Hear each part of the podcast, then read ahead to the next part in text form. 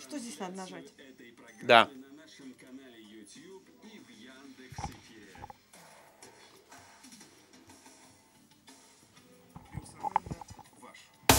15 часов практически 7 минут в столице. Добрый день, Максим Курников, Ирина Баблоян. А, начинается программа «Персонально ваш», «Персонально ваш». У нас сегодня Михаил Ходорковский, общественный деятель по скайпу. Здравствуйте, Михаил Борисович. Приветствую вас. Хочу вас сразу уточнить, как хорошо вы знакомы с Валентином Юмашевым? Э, ну, в достаточной степени. Тогда мы с вами немного о прошлом поговорим. Видели вы э, интервью с Владимиром Познером? Ну, смотреть я его не смотрел, но прочитал. Я вообще предпочитаю эти такие текстовые э, форматы. Скажите, а вы наверняка многие процессы знаете достаточно хорошо о тех, о которых он рассказывал. Вы ему скорее верите, вы, вы скорее согласны с его позицией то, того, как происходило, или у вас есть что возразить? Я считаю, что э, Валентин э, без всякого сомнения пытается подать материал так, как ему кажется, э, было бы для него и его коллег более выгодным. И э, в этом смысле он, конечно, э, так сказать, ну, скажем, слегка смещает акценты. Но вот так, чтобы он напрямую врал, я лично не заметил. Хотя я, конечно, не настолько полностью владею материалом, чтобы уверенно об этом говорить. Ну, давайте, может быть, о каких-то деталях конкретных поговорим. А, во-первых, по поводу средств массовой информации, в частности, телевидения, что а, во второй половине 90-х годов в начале нулевых а, телеканалы за деньги могли мочить, по-настоящему мочить президента. Действительно ли так? Ну, я не знаю, э, за деньги ли, потому что я в вопрос финансирования э, каналов, э, естественно, не был вовлечен и не знал, как там происходят дела. А и Гусинский, и Березовский были достаточно в этом смысле закрытыми людьми. В то же время то, как себя вела в отношении президента ну, программы НТВ «Куклы», да, мы все знаем. Я один раз был свидетелем э, подобном, подобной передачи, находясь в кабинете у Бориса Николаевича. Вот мы с ним э, я был, он и был еще один там человек. И вот Борис Николаевич перевел взгляд на кукла. Я уж не помню, какая там была передача, но так его по-настоящему, как всегда, в основном с акцентом на алкоголизм и так далее. Борис Николаевич, когда ему что-то сильно не нравится, он так краснел, вот он покраснел, и потом сказал «выключи». Мы выключили телевизор, вот. Но, э, насколько я знаю, по результатам Гусинскому ничего не было. А это происходило почему? Почему Ельцин выключал телевизор, а не телеканал? Потому что ресурсов не хватало, чтобы выключить телеканал? Или потому что э, верил, что так правильно? Я абсолютно убежден, что потому что он верил, что так правильно. Конечно, Борис Николаевич э, после 93 -го года это не тот демократ, которого мы знали до там, 91-го. А, мы прекрасно понимаем с вами, что Конституцию он принял абсолютно авторитарную и осмысленно он ее принял. И то, что мы имеем на сегодняшний день, оно проистекает из той самой Конституции. Но а, при этом у него оставались до последнего дня а, на посту президента, у него оставались вот такие вот а, фрагменты абсолютно демократического восприятия действительности. Вот одним из таких фрагментов демократического восприятия действительности у него было отношение к СМИ. Он говорил людям, и я об этом ну, напрямую не слышал, но я слышал от людей, которым это говорил, своему окружению, которое ему предлагало там, закрыть, придавить и так далее, а он говорил, мы должны терпеть. А в 96-м году, просто если послушать Юмашева, а, это не команда Ельцина затыкала средства массовой информации и не пускала туда Зюганова, а журналисты сами, несмотря на то, что имели возможность звать Зюганова, не хотели ни в коем случае с Зюгановым сотрудничать. Ну, я не могу вам сказать за всех журналистов. Естественно, я в то время не был вовлечен э, в медийную сферу настолько глубоко. Но то, что я абсолютно твердо уверен, что э, и Первый канал, и НТВ, и РНТВ, ну, в общем, все каналы, которые были, э, скажем так, привержены э, либеральным ценностям, на тот момент. Сейчас это, конечно, смешно вспоминать, но на тот момент. Я про второй канал, про правительственные провести ничего сказать не могу. Вот, то они осмысленно и самостоятельно, вот не потому, что им в штабе говорили «не выпускай», они сами не выпускали, потому что, ну, так сказать, это был некий консенсус – на мой взгляд, э, не совсем правильный, но тем не менее это был некий консенсус, что Зюганов не должен стать президентом. К слову, надо заметить, что как раз бизнес и э, я в том числе выступали несколько с иной позиции тогда, если помните письмо 13. Угу. Вот мы э, предлагали, что Ельцин должен договориться с Зюгановым о э, разделении власти между постом президента и постом премьера. Но это моя давняя идея, я к ней, так сказать, 20 лет иду, и я надеюсь, дойду в конце концов. А, Михаил Борисович, если тогда говорить, если называть и пользоваться той терминологией, называть людей, которые имели крупные капиталы и при этом влияли на политику олигархами, а, давайте так, сформулируем четко – тех, кого принято было тогда называть олигархами, влияли ли на телеканалы напрямую с помощью своих финансовых ресурсов или как-либо по-другому? А, вот очень неудобный термин, потому что он обобщает а, людей по неправильному признаку.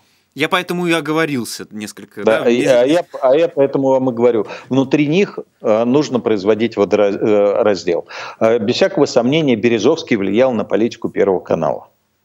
А, при этом, когда покупались акции Первого канала, Березовский сразу сказал, нам всем, ребята, это будет мой бизнес, вам не нужно будет вносить денег, вы не несете ответственность за финансирование, просто поддержите акции, потом передайте, верните, верните их мне. Ну, что, собственно говоря, и было сделано. И, конечно, Березовский на политику Первого канала влиял. А, Гусинский владел каналом НТВ без всякого сомнения он влиял на политику а, канала НТВ как его владелец, создатель, э, так сказать, и так далее. А, генеральный директор Малашенко был его, так сказать, ближайшим другом, товарищем, партнером, о чем здесь говорить. А, я хуже знаю ситуацию с РНТВ, ну просто угу. хуже ее знаю. Ну, но... это был менее влиятельный канал, прямо скажем, тут. Вот. Э, остальные ну, то есть, условно говоря, мог ли я зайти в империю Гусинского и за деньги, э, за, э, без согласия Гусинского, так сказать, что-нибудь там э, Знаете, мы бы, даже, мы бы даже по-другому поставили вопрос. Делали ли вы так? Это, это, абсолютно, это абсолютно невозможно. То есть это было невозможно и с точки зрения внутренней дисциплины э, его империи, ну и с точки зрения нашего взаимопонимания о том, что допустимо в отношении друг друга, а что недопустимо. Но Гусинский тоже не мог зайти в ЮКОС и что-нибудь там сделать, э, с чем я был бы не согласен. То есть, грубо говоря, никто на чужую территорию просто даже не лез? Все было распределено. Никто на чужую территорию не лез. Естественно, я мог э, заказать рекламный материал, если мне был нужен. Это, для этого даже согласия Гусинского было, не, не требовалось. Но если мы говорим о, вещи, э, о вещах, связанных с политическим влиянием, конечно, э, владельцы ресурсов в этом смысле обладали полным полным суверенитетом. Много говорили и в этом интервью конкретном, и вообще в последние месяцы о фигуре Примакова, о том, какой он, э, какие он имел взгляды, какое он имел влияние. А Юмашев его описывает как фигуру чуть ли не более консервативную, чем даже Зюганов, наверное, да, что вот он все время ходил президенту, жаловался и говорил, давайте их закроем, всех закроем. Вы были знакомы наверняка, тоже взаимодействовали. Действительно, он был настолько консервативен? Э, вот это тот вопрос, где мне сложно дать ответ, потому что э, Примаков был очень э, закрытым человеком, у него был огромный опыт вот э, разного рода политических интриг, и поэтому я нисколько не удивлюсь, если окажется, что со мной он был одним, а на самом деле там с Борисом Николаевичем или там с Юмашевым или еще с кем-то он был совершенно другим. Мне об этом неизвестно. То, что мне известно про э, Примакова, и там, где я сталкивался с ним, я сталкивался с Маслюковым. Э, это были люди, которые для меня абсолютно неожиданно э, вели взвешенную государственную политику в момент после кризиса. Вот они вели взвешенную государственную политику. Я помню, когда я шел первый раз на разговор с Маслюковым там, по каким-то делам, связанным э, с деятельностью компании, там были большие проблемы, связанные с э, поставкой э, нефтепродуктов для государственных нужд, в том числе для армейских нужд, и а государство не платило. И был, в общем, достаточно серьезный разговор. И я шел туда с пониманием, что ну вот сейчас буду говорить с э, старым советским таким вот аппаратчиком, и а, даже непоним, непонятно, как с ним о чем говорить. Это я прихожу к человеку, это Маслюков, еще раз подчеркиваю, это все-таки не Примаков, но они в этом смысле были э, абсолютно похожи. Человек мне говорит, Э, Михаил Борисович, вот я в вашем бизнесе не понимаю достаточно, чтобы быть э, с вами на одном уровне. Но при этом я здесь стою для того, чтобы отслеживать те социальные интересы общества, которые закреплены за государством. Ну, давайте мы попробуем с вами найти такой консенсус, чтобы это и вашему бизнесу э, не мешало, и для общества было приемлемо. И мы на протяжении там, полутора или двух часов сидели и выверяли а, позиции по разным направлениям. Знаете, это был фантастически профессиональный разговор. Вот если бы я говорил а, когда-нибудь о том, как я вижу взаимоотношения ну, крупного бизнеса с э, государством, там, где действительно с одной стороны есть существенные интересы бизнеса, а с другой стороны есть существенные интересы общества, то вот поиск решений, я не говорю про принятие решения, принятие решения это уже дальше там Государственная Дума, это, так сказать, правительство и так далее. Но вот поиск решения вот в таком виде, ну, наверное, я бы считал бы это вот э, э, моя мечта. Да, вот так вот это должно быть. А... А, то, что, э, говори, то, что про Примакова, это был несколько более политический человек. Э, я был в том самолете, где он совершал знаменитый э, разворот над Ничего Атлантикой. себе! Вы, это, вы видели, как принималось это решение? Ну, более того, Примаков пригласил нас всех к себе в салон и сказал, что вот мне позвонил Гор, сказал, что сейчас американцы будут бомбить э, Югославию, и поэтому, по всей видимости, мне надо подумать, мне в смысле Примакову, о том, э, является ли этот момент хорошим для визита в Америку. И вот давайте посовещаемся. То есть сказал, это не было е- единоличное решение, это было решение в ну, результате слушайте, совещания? Еще, Или он все решил? Еще раз, это... Это, это было, конечно, его решение, ага. но формат принятия решения был такой а, партийный, давайте посовещаемся. А и что все, все сказали? Все поддержали ну, его? Все, естественно, сказали, что да. Ну, э, даже я из своих соображений понимая, что у меня там куча народу, который встречает, и мне, конечно, хотелось бы, так сказать, э, в рамках этой делегации решить какие-то проблемы. Но даже я прекрасно понимал, что вот приземляется самолет, и дальше все разговоры идут про Югославию. То есть вот все остальное э, просто оказывается выброшенным э, в помойное ведро. То есть весь тот крупный ну, бизнес, который тогда летел с Примаковым, Примакова в этом решении поддержал? Ну, конечно, ну, конечно. Мы просто для наших конкретных интересов вот для наших бизнес-интересов, это была абсолютно неподходящая ситуация. То есть мы были бы в данном случае просто статистами, которые не способны решить никаких э, тех вопросов, которые заранее планировали. Потому что поэтому э, мы же не говорили э, про общеполитические задачи. Ну, чем мы будем не в свои вопросы запирать, э, залезать. Но с точки зрения наших конкретных интересов, э, естественно, смысла никакого э, не было лететь. А вы понимали тогда, что это разворот вообще во всей внешней политике к антиамериканизму, который до сих пор силен? В общем, это такая разворотная точка, после которой все началось. Ну, я бы сказал, бы, что это скорее символ, на мой взгляд. Конечно, разворот к антиамериканизму если вот вы это всерьез сейчас говорите, это 2021-2022 э, год. А до То этого никакого Вы не считаете, серьезного... бомбардировка Югославии это и есть э, точка-то?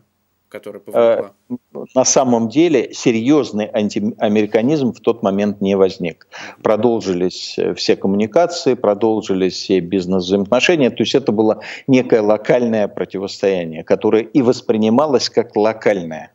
А глобальным оно стало в 2001-2002 уже после э, «Близнецов». Михаил Ходорковский, общественный деятель, с нами по скайпу. Я, э, с вашего разрешения, хотела бы прочитать одну цитату из того же интервью э, Юмашева с Познером. Э, от первого лица, это говорит Владимир Путин. «Я только что разговаривал с Евгением Максимовичем Примаковым, и он попросил, чтобы я, как директор ФСБ, дал команду следить за Явлинским, потому что он агент империализма, Госдепа и так далее. Он идет на выборы, и за э, ним надо следить следить. Я, как директор ФСБ, считаю это абсолютно недопустимым. Если такая же позиция у Бориса Николаевича Ельцина, я сейчас же пишу заявление об уходе, потому что я считаю, что мы уничтожим ФСБ, если оно будет заниматься такими делами. Как вы считаете, во-первых, Владим... мог ли действительно Владимир Путин так, такое сказать? Вы знали вообще... такого Владимира Путина? Да. А, смотрите, Действительно интересный вопрос. Вот мы между собой даже обещ... Э, обсуждали очень много. А Путин э, действительно изменился, либо он всегда был таким, просто играл. Наше консенсусное мнение между теми людьми, которые, в общем, знали Путина, хотя вот не так близко, как его окружение, а все-таки на некотором расстоянии, но имели возможность общаться. А, что, конечно, и то, и другое имело место быть, но в основном Путин все-таки а, играл. Ну, здесь-то какой ему смысл был играть? Э, мог ли, что? А какой здесь, мог, в этой ли, ситуации он играть? Какой мог ли Путин такое говорить? Конечно, мог. Означ... Что это означало? На мой взгляд, это означало, что он чувствовал, что именно такая позиция востребована президентом Ельцином. Угу. Он очень тонко чувствует людей. Это вот э, путинское преимущество. Он очень тонко чувствует их э, желания, их страхи, их проблемы, их ожидания от него лично. И даже в разговоре со мной, когда вот у меня были разговоры с Владимиром Путиным, он абсолютно точно подстраивался под ту э, под тот типаж э, государственного деятеля, который бы в моем представлении был бы позитивным и приемлемым. Хотя я абсолютно убежден, что в душе он э, посмеивался. А если посмотреть вообще на все вот это вот интервью, о котором уже неделю говорят, а, а зачем сейчас, как вам кажется, Валентину Юмашеву вот это понадобилось? Ну, все подобного рода э, э, мемориальные интервью имеют одно, э, один глубокий смысл, а это выстраивание себе памятника нерукотворного, как говорится. Вот, то есть это так, как я хочу остаться в памяти потомков.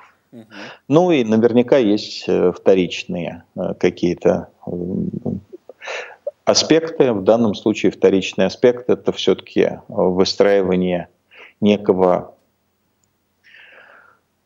некой мягкой границы между э, семьей в широком смысле и тем, что на сегодняшний день э, делает э, Путин и путинское окружение. Простите, вот некое... я здесь уточню. На ваш взгляд, Юмашев отстраивает семью от того, во что сегодня превратилась путинская Россия? Мое впечатление, что да. Зачем? Вот мое впечатление, что да. Ну, слушайте, ну, сейчас ситуация стоит очень остро.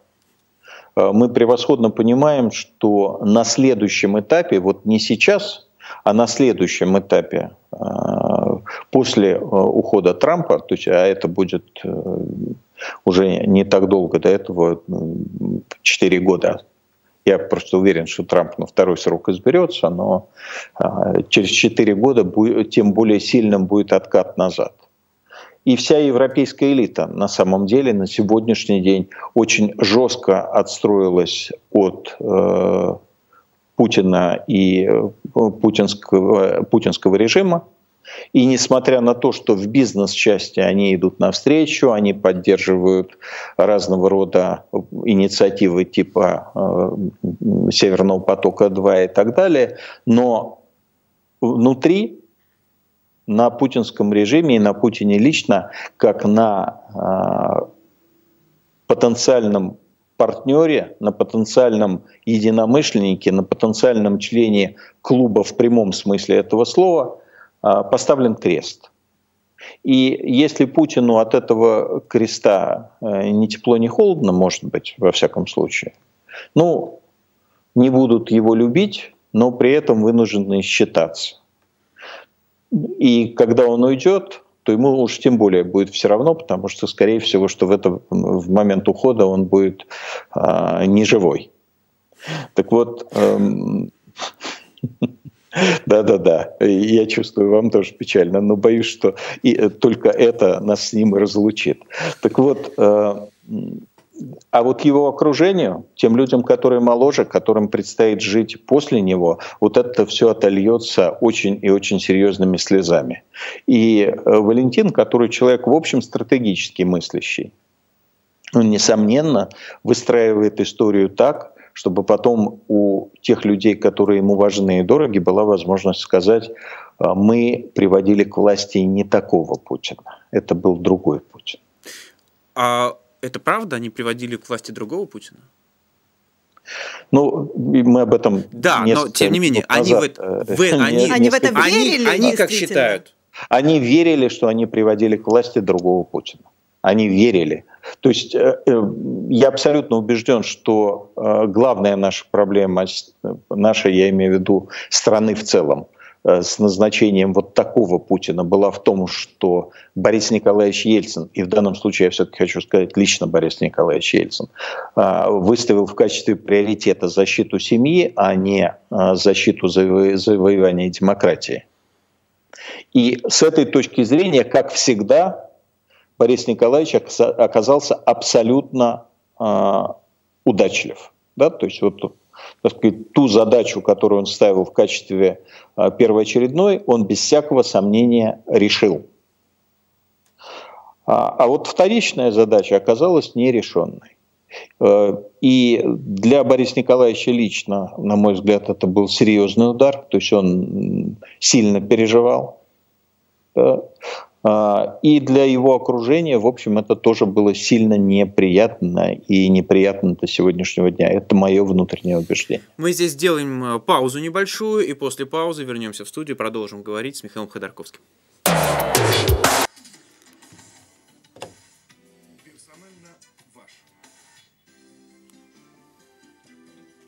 так болит голова от этих наушников. А, ну да. Нет, сейчас будем. Вот мы после, да.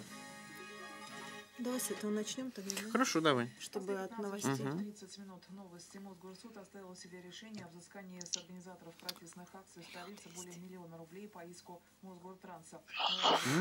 Вот мы сейчас отсюда оттолкнемся, спросим про московское дело и на 53% как раз.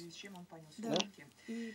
А там уж, да, дальше пойдем. Это связано с поступившими сообщениями о якобы заложенных взрывных устройствах. Так были прерваны заседания в Басманном суде и в Мосгорсуде. Все-таки все-таки интересно, припишут сейчас Навальному штраф за дверь, которую вынесли.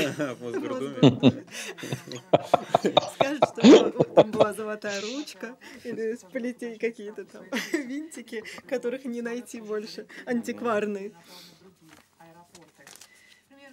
Помнишь, когда группа «Война», ой, не группа «Война», зачем, этот э, Павленский э, поджег дверь ФСБ, Да. тоже, соответственно, ему считали.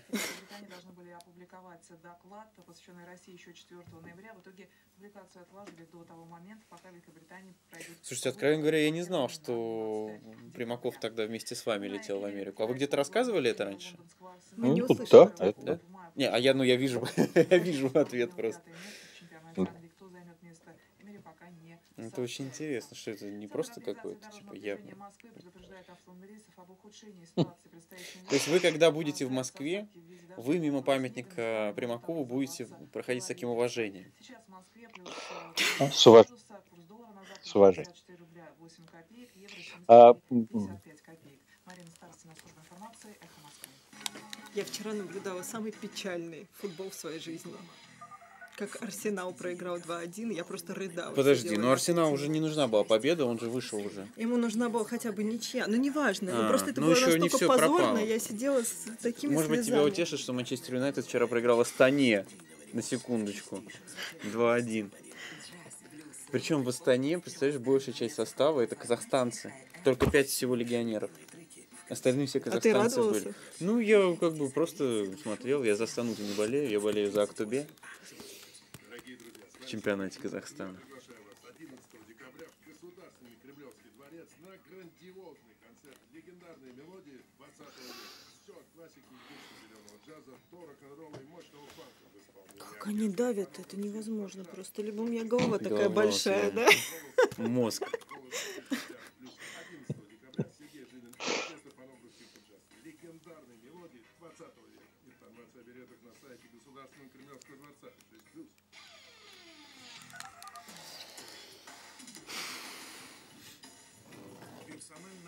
6+.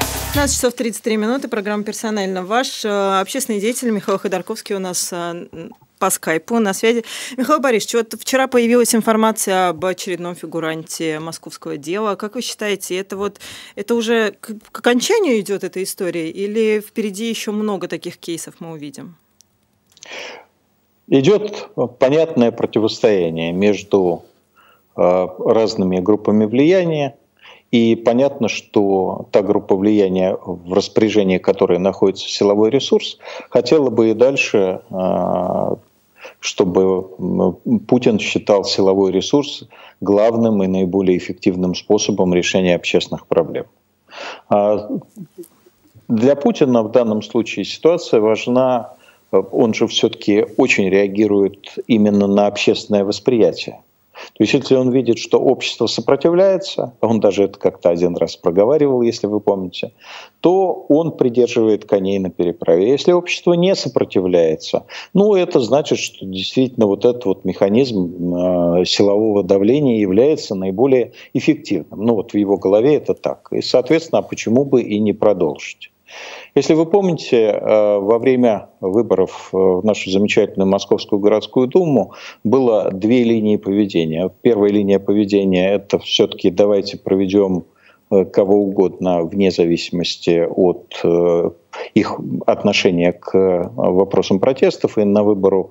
И в результате этого, в частности, будем давить на Собянина, например, при принятии бюджета. И другая линия была давайте мы все-таки поставим квалифицирующий признак.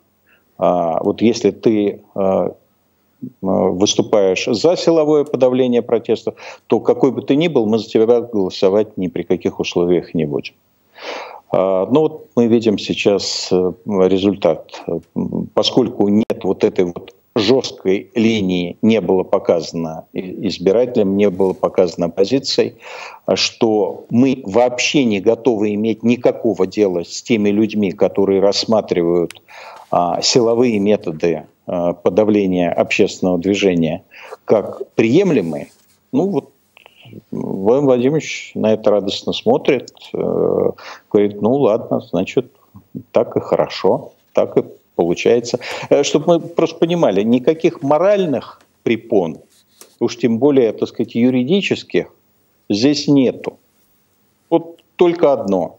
Или это действенно, и общество готово это принять? Или это недейственно, и общество от этого только больше заводится? На ваш взгляд, ну, какой ответ видим... они сейчас видят правильным? Это действенно? Они, они видят правильным ответ, что как я уже сказал, что общество готово принять силовое давление, готово на это спокойно а как же соцопросы, по которым 53% молодых людей хотят уехать из России? Разве это как раз не результат этого самого давления?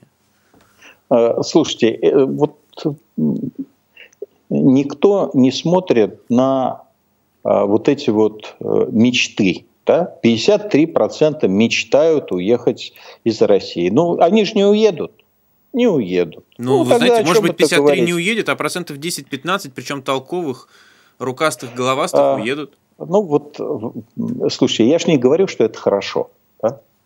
Я не говорю, что хорошо, даже если 2% толковых людей уедет, а навстречу э, 2 таких же процента толковых людей не приедут да, они не приедут. Это в целом то, что мы имеем в результате кремлевской политики. Я в свое время э, расчеты на эту тему даже делал. Это было в 2003 году. Я делал расчеты. Я показывал, сколько мы потеряем в результате того, что вот этот вот несбалансированный отток интеллектуальных людей происходит.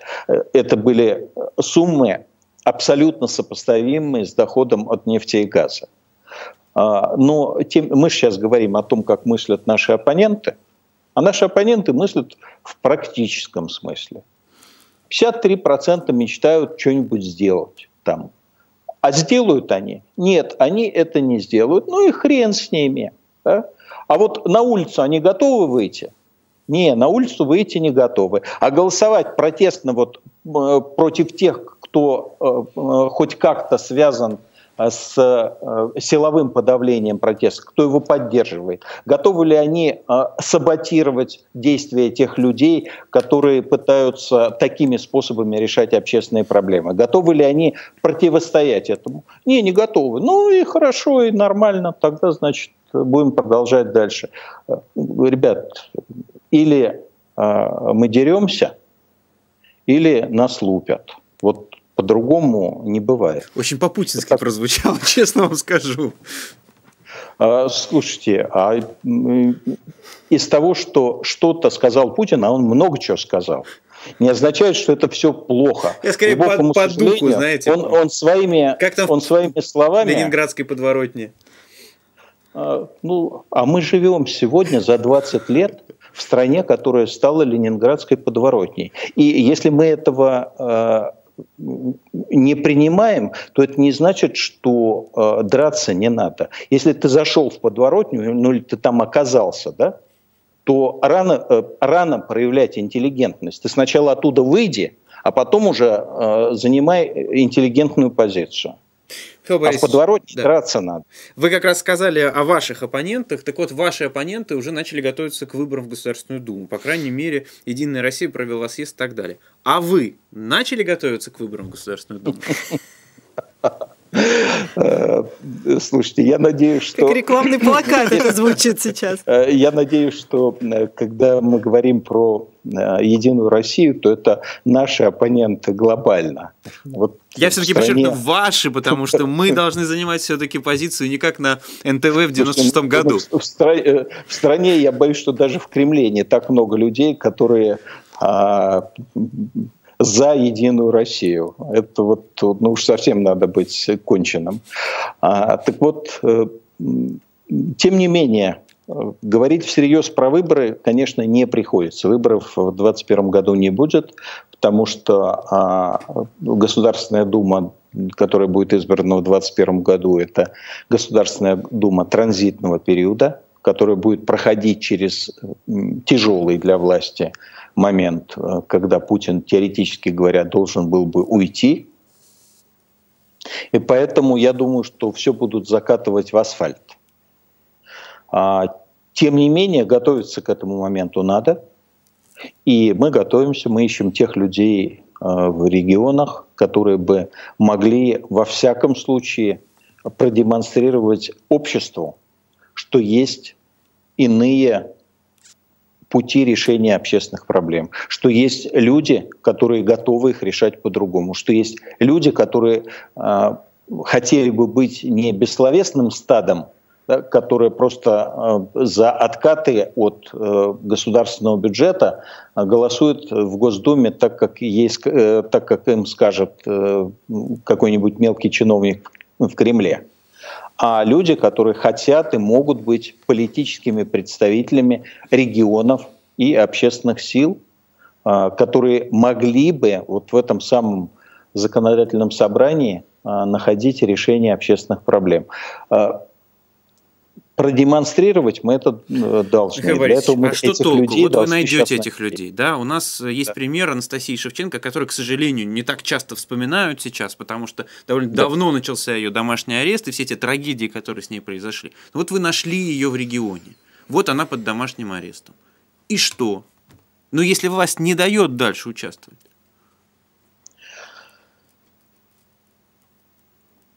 То, что нам не дают принимать участие в выборах, то, что нам не дают возможности принимать участие в общественной жизни, не означает, что мы за это не должны драться. Мы должны за это драться.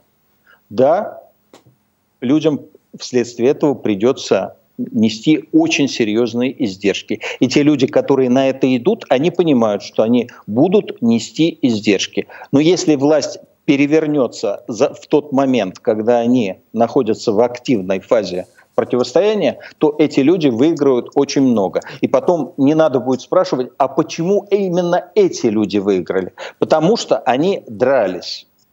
Если за их жизнь, я имею в виду политическую жизнь, власть не перевернется, а такое тоже может случиться, то именно эти люди проиграли, им придется уходить в частную жизнь, не добившись успеха. Это, это риск.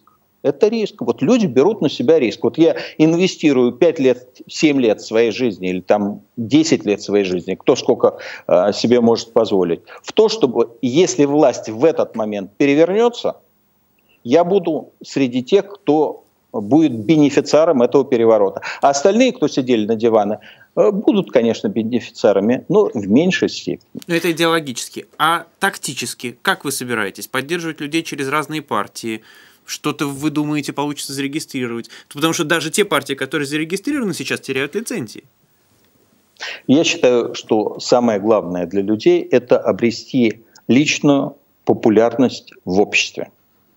А, самое главное для людей – это показать, что именно они способны защищать людей от произвола. Это то, что на сегодняшний день наиболее востребовано. Видение будущего – это про это в Москве. А в регионах люди более всего хотят, чтобы кто-то защитил их от произвола. Вот те люди, которые готовы драться, защищая людей от произвола, те будут набирать популярность. Те в случае удачного стечения обстоятельств станут политическими представителями. Можно ли защитить людей от произвола? Можно. Это вот э, то, что, чем мы занимаемся, и то, что время от времени получается. Несем ли мы при этом потери, такие как Анастасия Шевченко? Несем при этом потери. Ну а как? По-другому никак не получается. Последний вопрос про Госдуму. А, вы с командой Навального, с Навальным э, в выборах Госдуму скорее в одной обойме, в одной команде, в одной упряжке? Или вы скорее конкуренты? Я очень надеюсь, что э, команда э, Алексея Навального э, несколько скорректирует вот это вот э, умное голосование, которое они э, реализовывали. У меня к этому голосованию было две серьезные претензии. Это вот принципиальная позиция по протестам, то есть что нельзя голосовать за тех людей, которые поддерживают силовое подавление протестов. Это речь шла о нескольких людях, включенных в список. И второе – это то, что избирателю необходимо предоставлять четкую, полноценную информацию по каждому человеку, за которого призывается голосовать, почему это решение принято. Факультативно прекрасно будет, если решение о том, чтобы э, поддерживать того или иного человека, будет принято всеми или большинством демократических сил. Возможно ли это? На мой взгляд, это абсолютно возможно, и если это будет сделано, то это приведет на избирательные участки э, гораздо большую долю э, демократических избирателей, чем это произошло в Москве. Ну, то есть Я пока, очень пока надеюсь, не одна команда.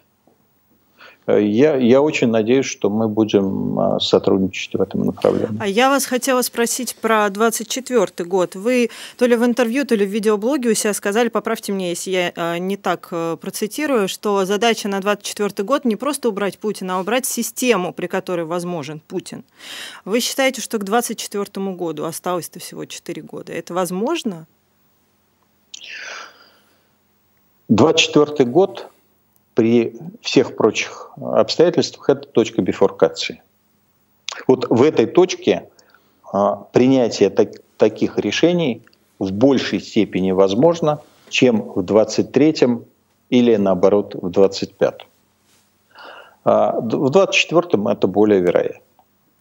А, я считаю при этом, что вот если ничего не, ну как бы Путин на своем месте, жестко держит под контролем власть, оста, остается на следующий период, а мы не выходим на улицу, потому что мы понимаем, что он будет стрелять, а мы не готовы вести людей под пули.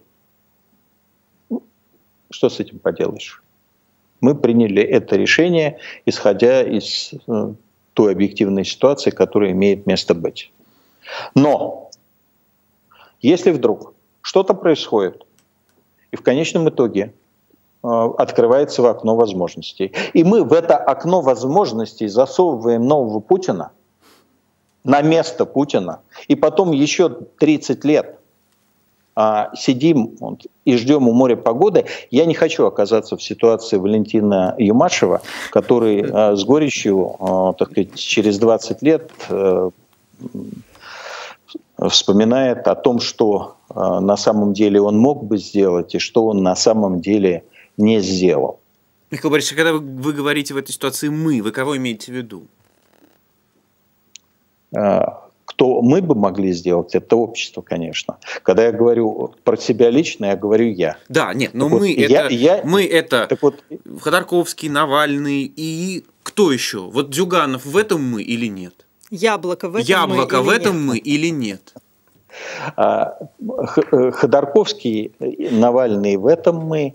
А, яблоко – это вот, знаете, все равно как э, сказать «Единая Россия». Да?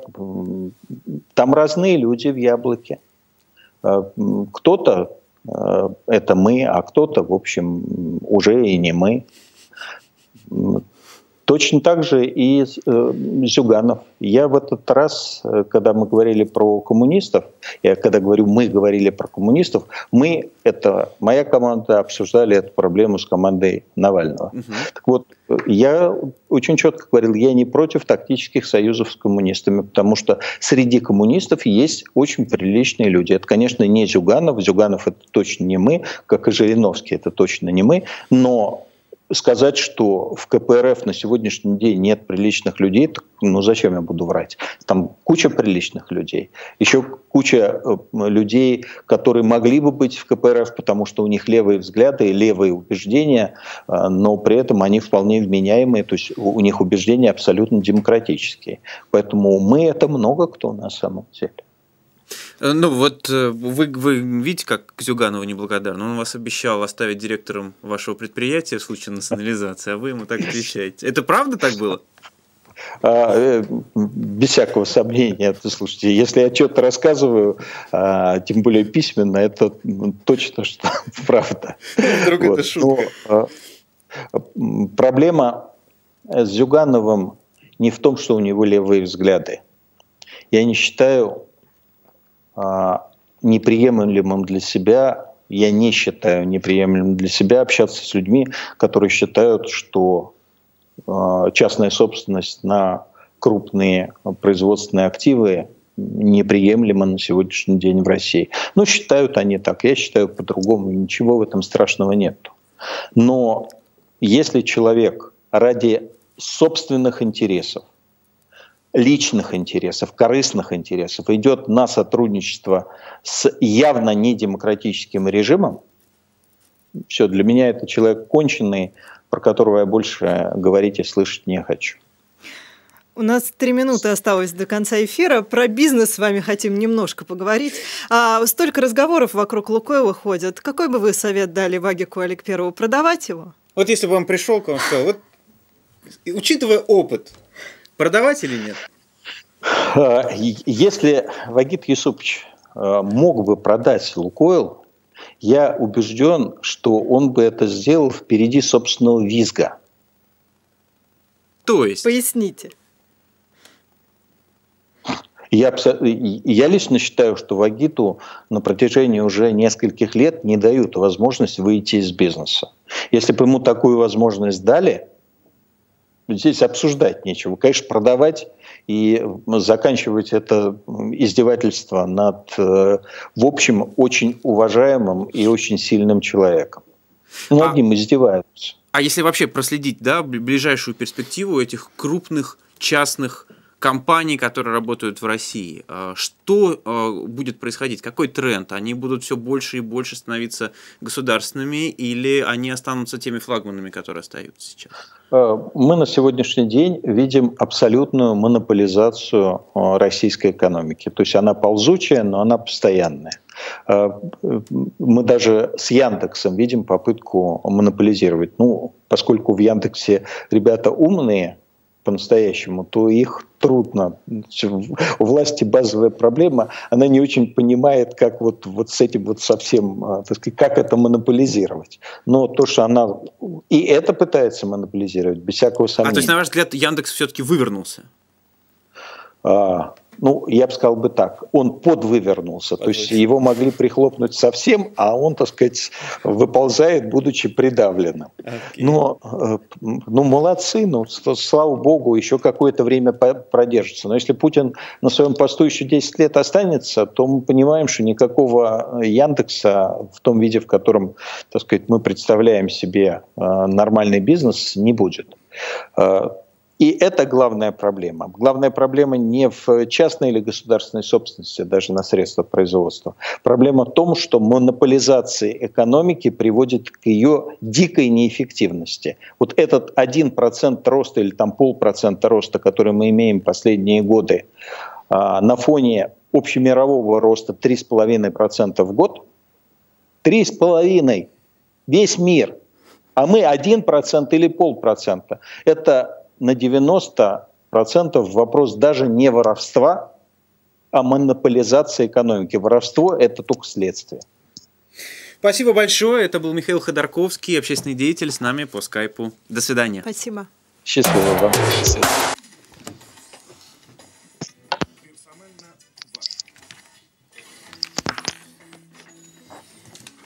Какое удовольствие получаешь от таких эфиров. Как? Смешно? Про... Это у меня... Часть была близка к тому, что я... московская художница Люда Ремер. Стиль от Люда Ремер – это три эскиза в цвете на бумаге 50 на 70 сантиметров. Это авторская идея и сюжет. И, конечно, сам портрет. Холст масла 100 на 80 сантиметров. Срок исполнения обычно 30-40 дней. Стиль от Люда Ремер – это красота и качество ваших фамильных портретов. VIP-портреты вашей истории. Люда Ремер работает для вас с 91 -го года. Телефон в Москве 923 5544, код 495.